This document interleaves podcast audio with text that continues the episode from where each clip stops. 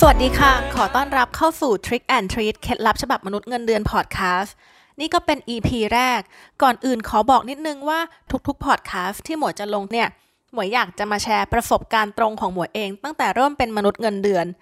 หลักๆ เลยก็จะเป็นในแง่เทคนิคการเอาตัวรอดที่ทำงาน วิธีการจัดการกับปัญหาทำยังไงให้เราเป็นคนที่ถูกเลือกและทุกคนยอมรับ พูดยังไงหรือประโยคเด็ด ๆ อะไรที่เปลี่ยนแปลงตัวเราจากภายใน และเปลี่ยนแปลงภาพลักษณ์ภายนอกของเราได้ค่ะ EP แรกที่หมวยอยากจะเริ่มนี่ก็คือ ปัญหาหลักของคนเริ่มงานที่แรกหรือเปลี่ยนงานที่ใหม่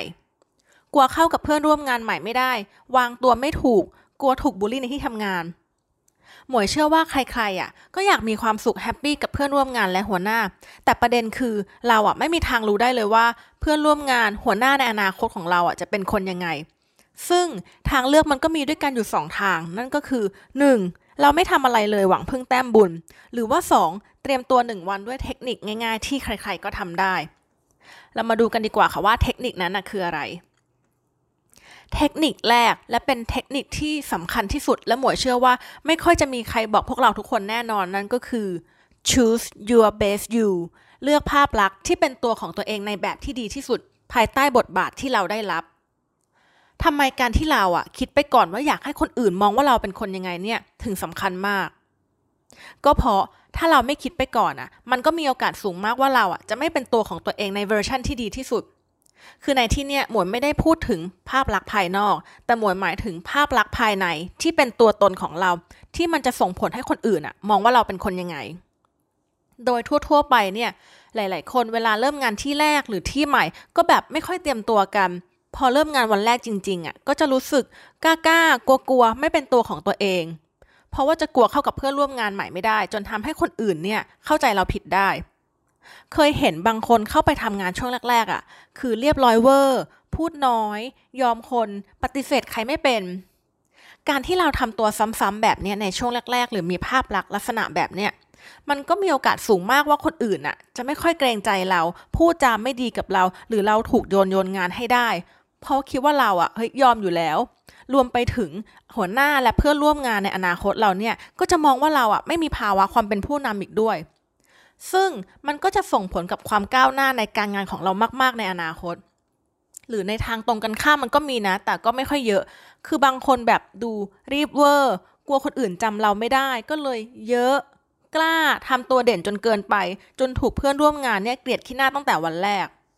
สรุปก็คือ first impression อะมีความสำคัญมาก เพราะคนเราอะมักชอบตัดสินคนอื่นๆ จากการเจอกันช่วงแรกๆ เพราะฉะนั้นภาพลักษณ์ที่เราเป็นในช่วงแรกที่เจอกันอะจะสามารถกำหนดชีวิตเราที่ทำงานได้เลยว่าคนอื่นอะจะ treat เราแบบไหน หรือว่าเขาอะจะมองว่าเราเป็นคนแบบไหน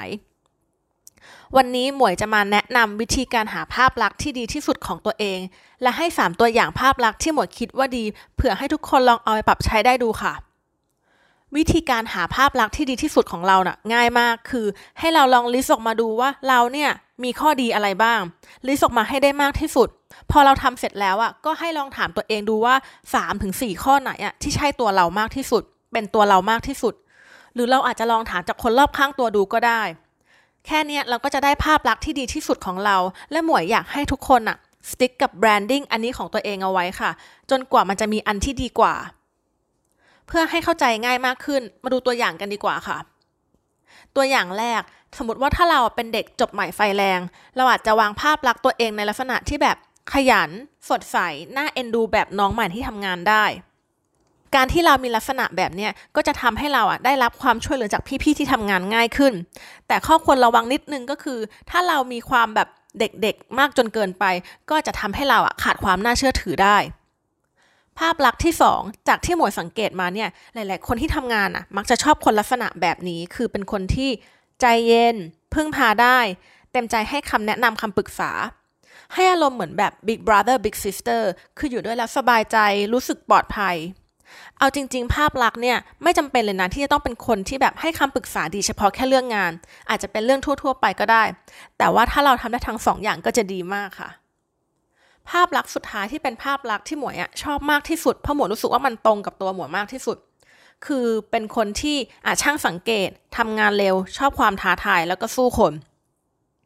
ขอบอกไว้ก่อนว่าทุกๆ ข้อดีอะก็ล้วนมีข้อเสียของมันเอง คือเวลาที่เราเลือกแล้วใช่ไหมเราก็ต้องยอมรับข้อเสียในข้อดีของมันด้วย เช่น ถ้าเราเป็นคนที่ภาพลักษณ์พึ่งพาได้แล้วก็จะมีคนมาขอคำแนะนำคำปรึกษาเยอะ อาจทำให้เราอะมีเวลาการทำงานน้อยลง หรือถ้าเราเป็นคนที่มีภาพลักษณ์แบบเป็นคนที่เก่งใช่ไหมมันก็มีข้อเสียเหมือนกัน คือ เราอาจจะได้ความความช่วยเหลือจากคนอื่นน้อยลง เพราะเขาอะก็จะคิดว่าเราอะทำได้อยู่แล้ว คือมีอย่างหนึ่งที่อยากเตือนทุกคนก็คือ ทุกคนนะคะจะเลือกภาพลักษณ์อะไรก็ได้ที่คิดว่าเป็นตัวเราในแบบที่ดีที่สุดภายใต้บทบาทที่เราได้รับ คือเราจะต้องไม่ไปสร้างความเดือดร้อนให้ใคร รู้ว่าอะไรควรทำไม่ควรทำและอยากจะเตือนว่า อย่าเลือกภาพลักษณ์แบบ เงียบๆจนถึงเข้าขั้นหงอย มืดมน อมทุกข์หรือแบบยอมคนตลอดเวลา เพราะจะตกเป็นเหยื่อได้ง่ายมาก คือทำงานที่แรกอะ่ะ หมวยเคยโดนมาแล้วไง ตอนนั้นหมวยก็ไม่เคยคิดถึงเรื่องภาพลักษณ์หรอก แต่แบบเท่าจะไม่ผิดอะ่ะ ตอนนั้นหมวยเป็นคนที่ขยันอยากเรียนรู้ แต่เป็นคนที่ปฏิเสธใครไม่เป็นเลย จนทำให้คนนั้นก็โยนงานมาให้คนนี้ก็โยนงานมาให้โยนมาให้จนสุดท้ายแบบ ไม่ไหวจ้า และนี่ก็เป็นเคล็ดลับแรกที่หมวยเชื่อว่าหลาย ๆ คนน่ะคิดว่ามันเป็นประเด็นที่ไม่สำคัญ แต่จริง ๆ แล้วอะมันเป็นจุดที่สำคัญมาก ๆ พอหมวยเอาเทคนิคเนี้ยมาใช้อะรู้สึกว่ามัน work มาก คิดว่ามันเหมาะกับน้อง ๆ ที่กำลังจะเริ่มงานที่แรกหรือเพื่อน ๆ พี่ ๆ ที่กำลังจะเริ่มงานที่ใหม่ ก็อยากให้ทุกคนลองทำกันดูนะคะ ถ้าใครใช้แล้ว work หรือคิดว่ามี trick ที่ดีอยากจะแนะนำก็สามารถบอกกันได้ในเพจ Trick and Treat เคล็ดลับฉบับมนุษย์เงินเดือนค่ะ ไม่แน่ว่าคอมเมนต์นั้นน่ะอาจจะเป็นส่วนหนึ่งที่ช่วยให้สังคมการทำงานดีขึ้นก็ได้ สุดท้ายนี้เพื่อไม่ให้พลาดเคล็ดลับดีๆ ที่ใช้ได้จริงของมนุษย์เงินเดือน อย่าลืมติดตามเพจ Tick and Treat เคล็ดลับฉบับมนุษย์เงินเดือนด้วยนะคะ ขอให้ทุกคนมีความสุขและโชคดีกับที่ทำงานค่ะ บ๊ายบาย